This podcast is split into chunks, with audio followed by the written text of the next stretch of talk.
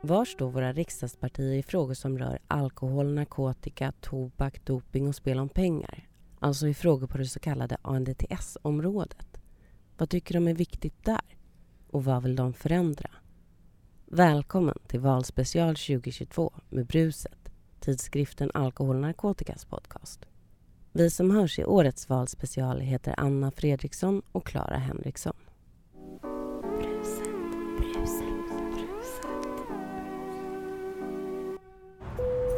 Talar med vakten. Hej, jag ska träffa Anders W Jonsson. Ja, precis. Klockan tio. Jag släpper in. Tack.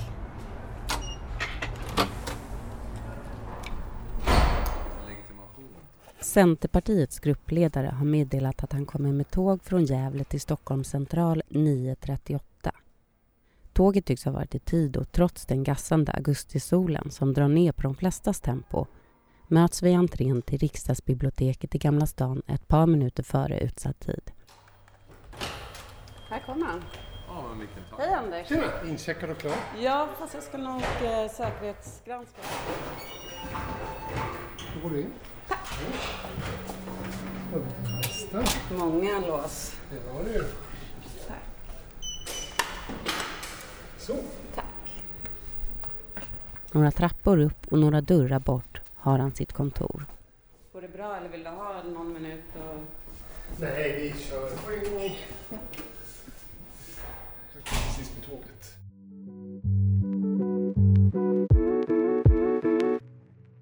Eh, Jag heter Anders W Jonsson, är eh, barnläkare från Gävle. Eh, Yrkesmässig erfarenhet av det här området genom att det är någonting som drabbar ungdomar. Eh, och då framförallt vad det gäller barn och ungdomar, vad gäller rökningen. Eh, som ju är ett stort problem, inte minst för de som har luftvägsproblem. Eh, men även alkohol och narkotika när det handlar om akuta tillfällen. I riksdagen har jag suttit sedan 2010. Jag jobbade på regeringskansliet 2006 till 2010. Så därför har jag varit med i de här frågorna ända på nationell nivå ända sedan 2006. Eh, första på statsrådsberedningen eh, där vi ju drog igång ett antal utredningar. Och från 2010 då som eh, ledamot eller ordförande eller ersättare i socialutskottet.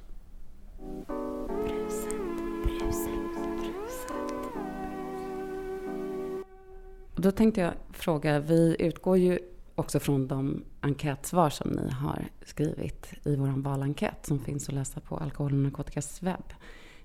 Och bland annat där då eh, så skriver eh, ni i Centerpartiet, ni anser ju att det som till slut blev en skrivelse, ANDTS-strategin, som till slut blev en skrivelse från regeringen, har stora brister. Och ni vill egentligen att den gamla strategin skulle fortsätta gälla.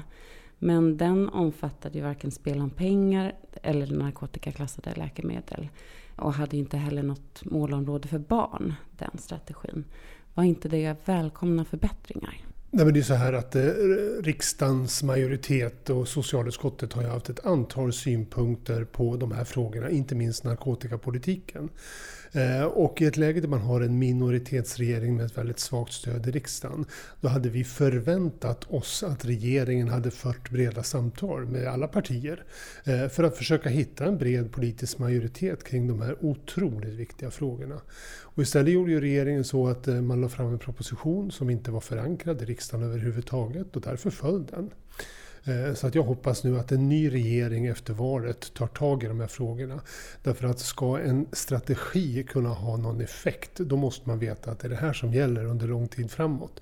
Inte det där att man försöker eh, få igenom den lite snabbt i riksdagen med en svag majoritet.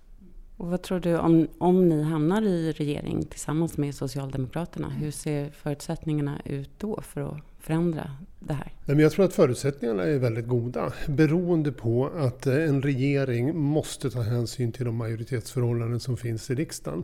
Man måste lyssna in vilka tillkännagivanden som riksdagen har gjort och basera en ANDT-strategi utifrån det. Är det någonting som ni kommer driva på mycket om det inte sker? Nej, men det här är ju otroligt viktiga frågor. Och nu vet ju jag genom kontakter ute i landet att det här arbetet rullar ju på väldigt bra i både kommuner och regioner. Eh, även om det är en gammal eh, ANDT-strategi. Eh, men jag tycker att det är viktigt att man tar ett antal steg framåt och då är det ju inte minst på narkotikapolitikens område där vi har jättestora bekymmer i Sverige. Vi kommer tillbaka till narkotikafrågan, men jag tänkte kolla, eh, höra med dig också. Eh, ni har ju länge drivit att gårdsförsäljning ska vara tillåtet och skriver i vår valenkät att den utredning som presenterades i december 2021 slog fast att gårdsförsäljning av alkohol inte skulle hota Systembolaget andra partier gör andra tolkningar av, av de utredningar som har gjorts och är rädda att monopolet skulle äventyras och att det skulle kunna innebära oåterkalleliga beslut. Vill du berätta lite mer om hur ni ser på det här? Nej, men jag är inte orolig för det. Det har ju tidigare funnits en diskussion att eh, om man nu börjar få sälja direkt på gårdarna eh, hos lokalproducenterna, att det skulle äventyra folkhälsan och det kommer inte att göra det. Därför att de här produkterna som produceras i Sverige, det är väldigt, eh, generellt sett väldigt dyra produkter. Det är inte de som man använder bland ungdomar och bland sådana som har ett problematiskt alkoholberoende. Så att det, det argumentet har fallit tycker jag. Sen finns det ju en diskussion då huruvida eh, eh, EU skulle acceptera att vi har det här eller inte. Och där är det ju bara att titta på vårt grannland Finland som har det här sedan många, många år tillbaka. Eh, och skulle det visa sig att EU har synpunkter på det och säger att så här kan ni inte göra, ni måste tillåta även franska vinproducenter att kunna sälja direkt. Vilket de ju kan i sitt hemland. I det läget får man väl ta en diskussion och i så fall backa. Men det här är otroligt viktigt, inte minst ur ett landsbygdsperspektiv. Eh, det är helt obegripligt för de här små lokalproducenterna runt om i landet att de tar emot sina turister och sina besöksgrupper och sen kan de inte sälja produkterna. Men ni tänker då om det skulle bli så och du säger att i sådana fall så får man backa. Det, det finns de som menar att det skulle vara svårt att backa om man en gång har gjort den här förändringen. Vad tror du? Nej, men utredningen är ju tydlig och det är ju som det, det, vi har att gå på egentligen. Att man kan ha ett detaljhandelsmonopol och sen med de regleringar som utredningen föreslår tillåta lokala producenter att kunna sälja sina produkter. Eh, och jag utgår ifrån att det är så. Eh, men det är klart, skulle det visa sig sen att eh, e EU-kommissionen säger att nej, men vi har synpunkter på det här, det här är tveksamt. I det läget då får man väl rätta sig efter de synpunkter EU-kommissionen har i så fall. Men jag tror inte att det kommer att bli fallet. Och där utgår jag mycket utifrån att i Finland som också har ett detaljhandelsmonopol, där har det här varit tillåtet under många, många år utan att EU-kommissionen har satt stopp för alko i Finland.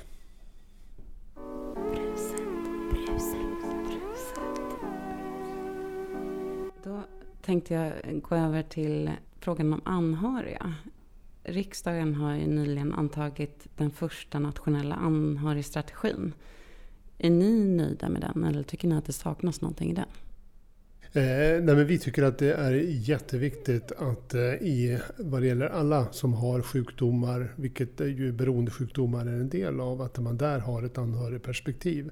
För inte minst vad det gäller alkohol och narkotikaberoende så är ju de anhöriga i allra högsta grad drabbade.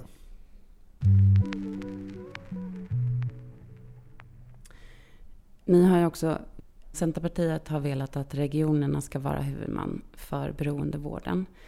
Och sist vi träffades då i vår valpodd 2018 så sa du att du inte ser några större risker med en sån förändring från dagens uppdelning av ansvar av beroendevården. Och nu är vi nästan där, där en övergång närmar sig är det ändå dags att fundera på om det finns någonting som behöver värnas inom det sociala arbetet som kommunerna står för inför en sån förändring? Jo men det är ju jätteviktigt att kommunerna finns med i den här resan. Därför att vi vet ju att till exempel vad det gäller eh, psykiska sjukdomar, vad det gäller eh, demenssjukdomar så är det ju regionerna som har huvudansvaret för utredning och behandling. Men det finns ju där en väldigt stark social, eller social del i behandlingen. Eh, och då framförallt boendet, det handlar om eh, ekonomiskt bistånd och så vidare. Eh, och precis på samma sätt kommer det vara vad det gäller beroendesjukdomarna. Eh, bara för att regionen får ansvar för eh, själva eh, diagnos, medicinsk behandling och även annan behandling så kommer ju kommunerna behövas i allra högsta grad. Inte minst vad det gäller boendefrågor, social stöttning, det handlar om att stötta familjen, det handlar om försörjningsstöd och så vidare. Så att det här är ju jätteviktigt att det blir ett bra samarbete. Men det centrala är ju att det här är en sjukdom, det här är sjukdomar och då ska det vara sjukvårdshuvudmannen som har huvudansvaret. Sverige är ju ett av mycket, mycket få länder där det är socialtjänsten som har ansvar för att behandla en sjukdomsgrupp.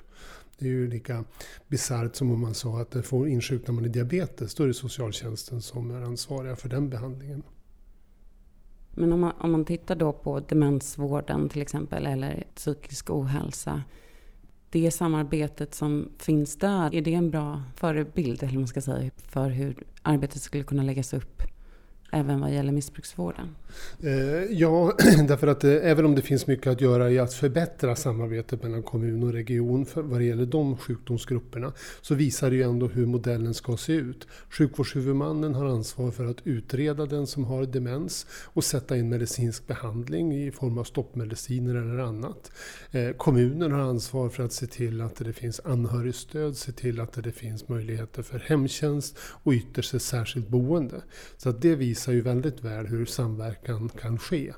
Eh, och även vad det gäller psykiska sjukdomar så finns ju den typen av samverkan. Det är inte problemfritt. Men ändå som att man skulle säga att nej men det, det är problem vad gäller de psykiska sjukdomarna så vi låter kommunerna få ansvar för utredning, diagnostisering och behandling av psykiatriska sjukdomar. Det, är ju som, det visar ju hur snett det är det här att det är just en sjukdomsgrupp. Där har kommunerna i Sverige sedan tidigt 70-tal haft ansvar för den medicinska behandlingen.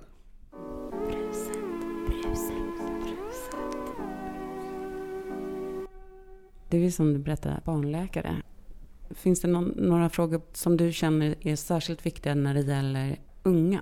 När vad det gäller barn, eh, då är det ju frågan om rökning som är det avgörande. Och det är ju inte barnens rökning utan föräldrarnas rökning.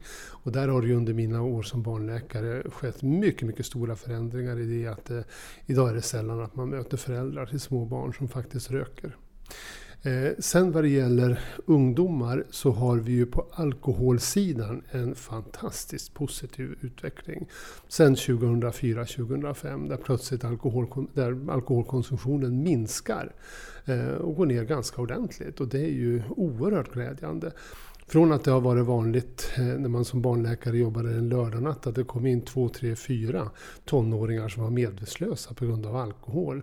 Så är det ju sällsynt att man råkar ut för det på akutmottagningen idag. Eh, problemet som jag ser det, det är ju förstås narkotikan.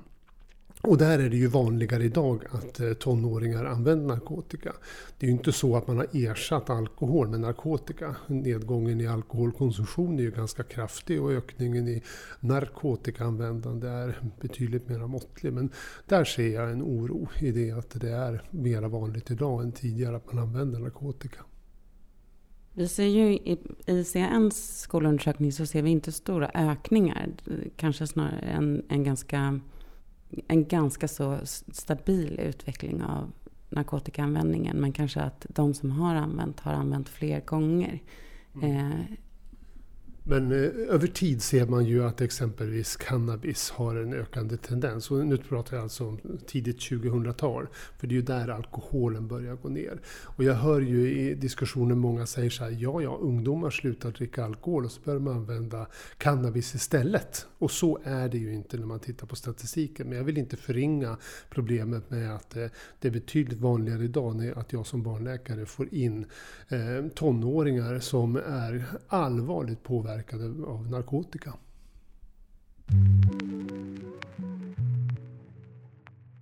Du var inne på tobak också. Rökning har du pratat om. Och när det gäller rökning så, det vi ändå ser, det har skett stora nedgångar vad gäller rökningen. Men det syns fortfarande, eller det syns idag stora socioekonomiska skillnader. Framförallt när det gäller daglig rökning. Men sporadisk rökning, den är ungefär lika utbredd i oberoende av socioekonomisk position. Men sammanlagt då, eller när man lägger till den dagliga rökningen som är den allvarligaste, så ser vi stora socioekonomiska skillnader. Hur ska vi göra för att komma åt den? Ja, det är ju så att de här mycket allvarliga socioekonomiska skillnaderna, det ser vi ju på område efter område. Allt ifrån barnens tandhälsa, viljan att vaccinera sig, förekomst av svåra kroniska sjukdomar, eh, narkotika, alkohol, tobak. Så att det är ju ett generellt problem. Och det man måste göra där det är förstås att i grunden göra någonting åt de socioekonomiska skillnaderna. Se till att vi får en skola som fungerar bättre, att det finns gott om resurser för elevhälsa i de utsatta områdena. Se till att de ungarna snabbt kommer i jobb. Det är ju det allra, allra viktigaste. Men sen måste vi också göra så att vi koncentrerar resurserna på ett helt annat sätt gentemot de här områdena. Eh, se till att eh, elevhälsan i socioekonomiskt utsatta områden har betydligt större resurser än i mera välbärgade områden. Så vi måste våga prioritera, fokusera på de här grupperna. Exempelvis på, inom barnhälsovården att man kan ha mycket mer av uppsökande verksamhet. Eh, och det kan man tillämpa även på andra områden. Men i det här det gäller som att eh, hitta eh, the causes behind the causes. Att inte tänka att ja, men rökningen är ett problem i de socioekonomiskt utsatta områdena utan förstå att det här är, finns underliggande faktorer som man måste jobba med. Och om vi stannar kvar på tobaksområdet. I intervjun med dig i, val, i vår valpodd 2018 så fördes ett resonemang om att ni ville skilja ut snuset från övriga tobaksprodukter. Bland annat med argumentet att det inte finns någon folklig acceptans för marknadsföringsrestriktioner mot snus. Men när det kommer till rökning så har vi ju sett snabba förändringar både när det handlar om reglering men också om folkets åsikter om regleringarna. Varför får snuset en sån särställning? Nej, men jag tror att det är väldigt viktigt att man värderar de här beroende på vilka hälsorisker de innebär. Och då vet vi att tobaksrökning är fullkomligt förödande för hälsan. Det är något av det farligaste man kan hålla på med. Eh, att använda snus, det är definitivt ingen hälsoprodukt och där behöver vi också se till att minska det användandet. Men det är helt andra storheter vi rör oss med. Och det är därför jag gärna skulle vilja se att vi kunde gå fram med betydligt tuffare åtgärder riktade mot rökningen av tobak. Och där finns det också också en stark folklig acceptans för dem. Eh, men i ett läge där man hela tiden kopplar samman nikotinprodukt som nikotinprodukt, eh, då blir det svårare. Eh, därför att i ett läge där man ser att snus, man vet att det är ingen hälsoprodukt, men riskerna är ändå begränsade. Och att det då ska vara samma typ av restriktioner på det som det är vid rökning av tobak. Det är ju där svårigheten kommer. Och jag ser ju vad det gäller rökning så där borde vi ju kunna fortsätta. Under de senaste 20 åren, 30 åren kanske till och med, så har det ju varit gradvis åtstramning där man eh, med jämna mellanrum skärper lagstiftningen. Vi har nyligen gjort sådana förändringar i tobakslagen. Det är glädjande. Eh, när vi ser effekterna av det, då kan det vara dags att fundera på vad kan nästa steg vara. Men i Sverige så bromsas vi hela tiden då av att eh, vi får med snuset på samma kvitto. Eh, och det är en svårighet.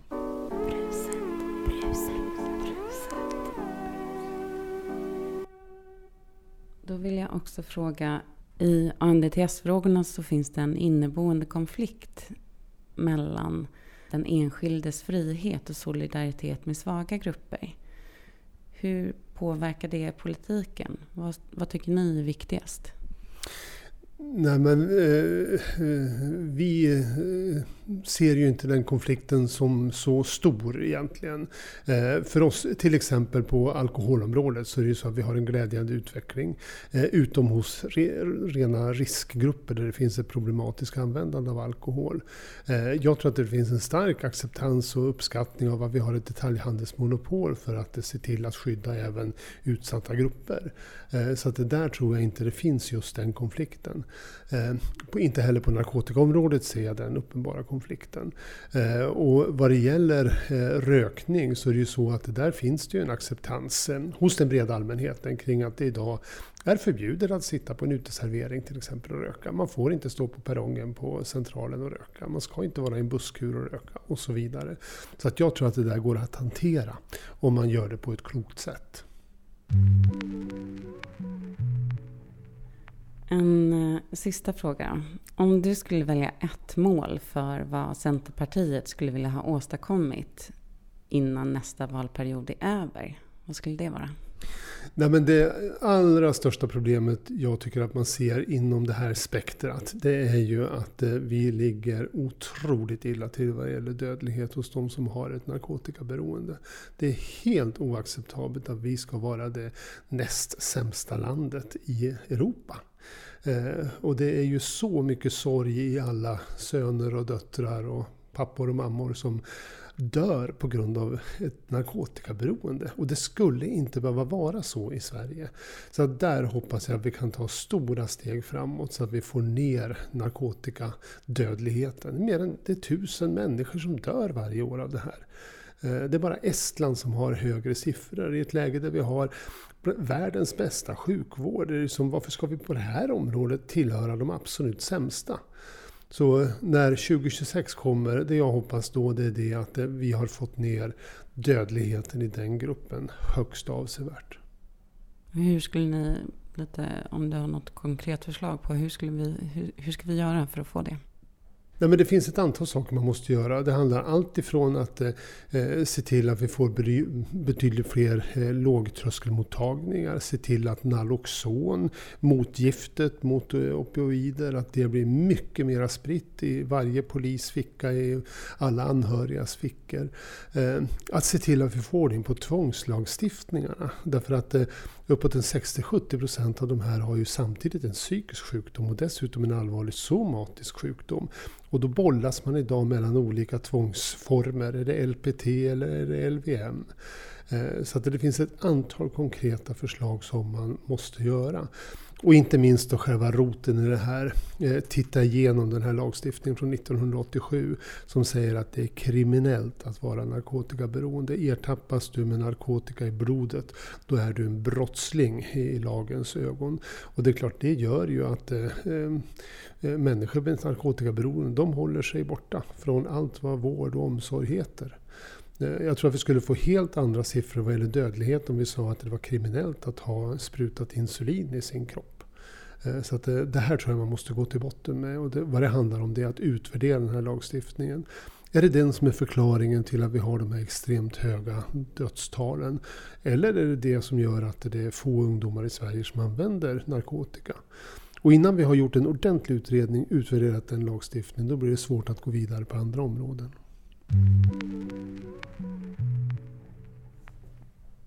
Är det någonting annat som du skulle vilja tillägga?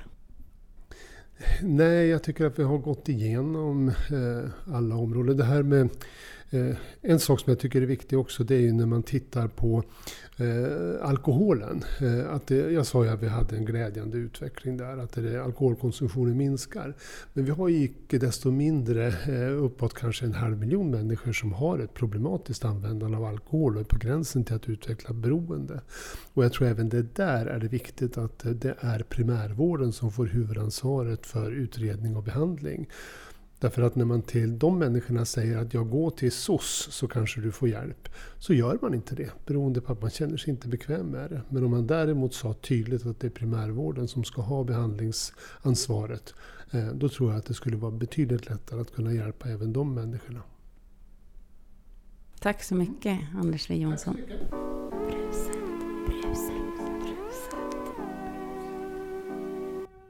Vill du veta vad andra riksdagspartier står i frågor på ANDTS-området? Läs tidskriften Alkohol narkotikas valenkät på webben och lyssna på fler avsnitt av Brusets valspecial. Bruset är tidskriften Alkohol narkotikas podcast och görs av Anna Fredriksson och Clara Henriksson.